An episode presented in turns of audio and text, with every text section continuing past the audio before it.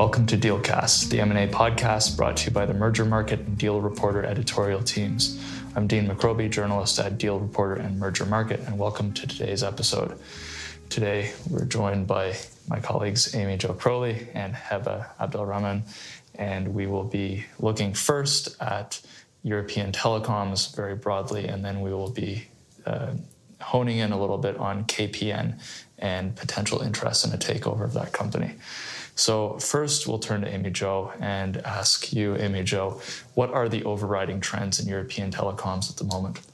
Apart from convergence, I think the overriding trend is infrastructure funds their appetite for mobile and fiber networks in Europe as they seek steady returns on investment. Last year, Altice sold uh, half of their SFR fiber to the home business to infra players Allianz, AXA, and OMERS for a big price, 1.8 billion, I believe. The deal was prompted by Altice uh, wanting to address its debt pile and credit rating. And this has prompted a lot of activity in the market. Uh, TDF in France is also up for sale at the moment and in process. They have a fiber business. And also, Altice is selling their fiber business in Portugal, which is very much advanced at this moment in time, and there should be an announcement in, in the next month or so. And so the increasing value investors are placing on fiber to the home also saw City Fibre, which is in the UK. They sold a stake in their business to Goldman Sachs, Antin Infrastructure, and a couple of others uh, for a chunky price compared to the size of their overall business. And uh, yeah, there's a lot of activity uh, happening at the moment. IP only um, is in the market. EQT is selling that. A lot of infra funds are around that and potentially forming up and joining consortiums. And then also TalkTalk. In the UK, they're selling uh, their joint venture, their Fibre Nation uh, business. Well, they're looking for an investor to help them boost it and roll out fibre to compete against BT and Liberty Global. Uh, last year, there was also a big deal. Uh, TDC was sold to Macquarie and PFA, PKA, and ATP, those infra funds, uh, for 8.5 billion. So that was a big transaction. Well, looking specifically at KPN now, Heba, there were reports regarding Brookfield showing interest in that company. And can you elaborate on this at all? Yeah, sure. Um, there were reports that Brookfield Asset Management of Canada was looking at making an approach for KPN together with Dutch pension funds APG and PPG, PGGM. Um, these reports were back in January. It's since gone very, very quiet. But what we're hearing from bankers is that these bidders were probably eyeing KPN with a view to a network separation. Bankers have said that any financial bidders for KPN will be looking at uh, the potential value that can be extracted from a network separation. Um, as Amy Jo mentioned, they might want to replicate the model of Macquarie's acquisition of TDC. They're also doing a network separation. Now, obviously, um, KPN, as a Dutch incumbent, holds critical infrastructure assets, and any deal, particularly from financial bidders, would have to get the political nod. Now, the reason it's probably gone quiet, what we're hearing is that perhaps the Dutch participation in the consortium was too small. So, for the deal to be politically palatable, the Dutch would have to be a major participant in any consortium. And that's not to say that any foreign bidder would, would be rejected, but a foreign financial bidder would have to be accompanied by a Dutch participant, you know, that has a long-term view over the assets. Are political considerations the main challenge, and what other challenges face any bidder for KPN? Political considerations are definitely a major challenge in the Netherlands. The Netherlands is becoming um, increasingly protectionist. Um, so, regardless of shareholder views, basically, if management are not on board with the deal, it, it can be easily blocked. Um, any deal for KPN or any deal for any large company that's a major employer or holds critical infrastructure assets would have to be done on a friendly basis first of all.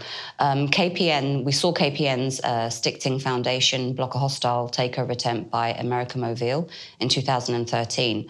And basically, this foundation is still in place and they can effectively block any hostile takeover by um, exercising a call option that gives them almost 50% of the voting power in the company. So basically, so you have the protectionist aspect of it, and then you have uh, the poison pills in the Netherlands. These are the two key aspects. Even when shareholders are on board, basically, a deal can be easily blocked if management aren't on board.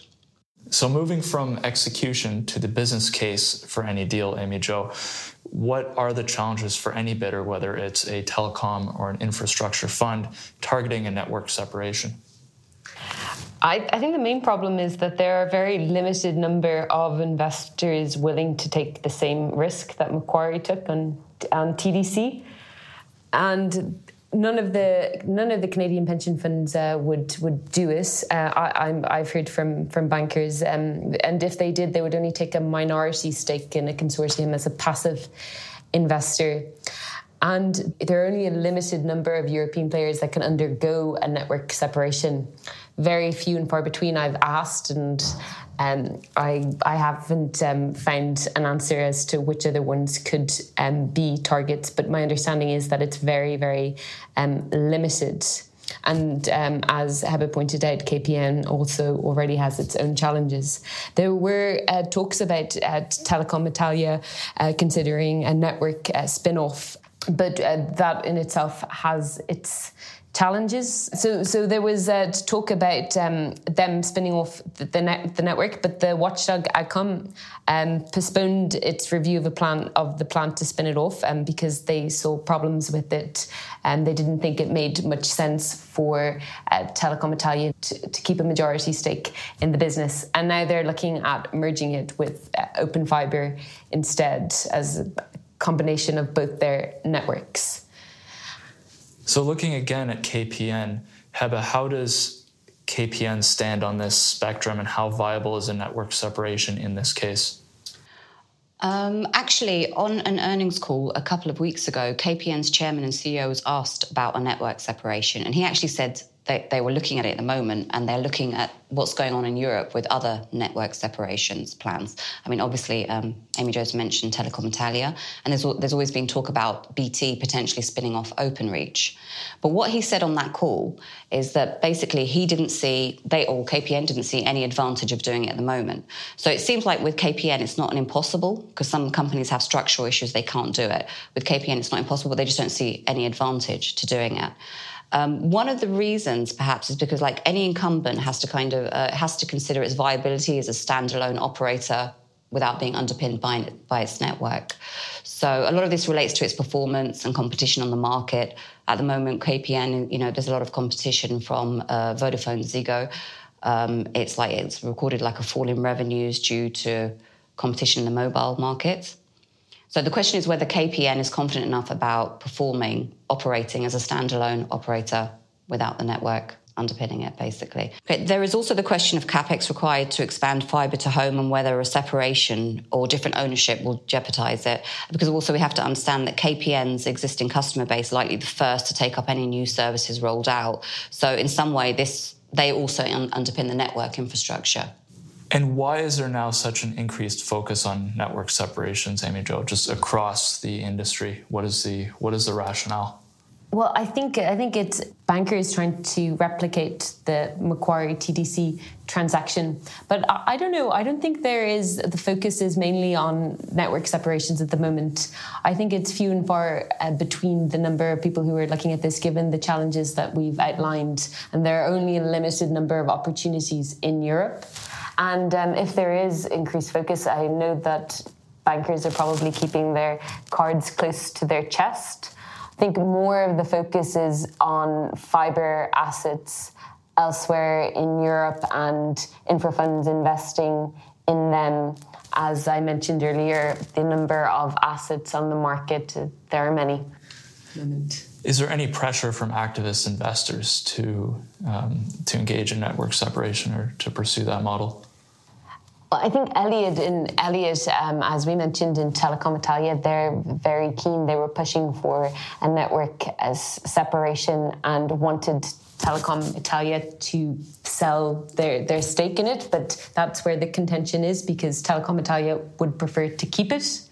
There's also Telenor. Uh, Constructive Capital is also pushing them to sell off their masts. So definitely, and BT, there's been a lot of talk as well about uh, activists coming in, trying to push them to separate their assets as well.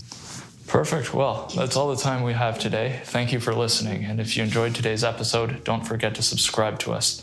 Dealcast is available on Apple Podcasts. Just search Dealcast. You can also find us on Audioboom. Information on the deals discussed today will be listed in the show notes. See you next time.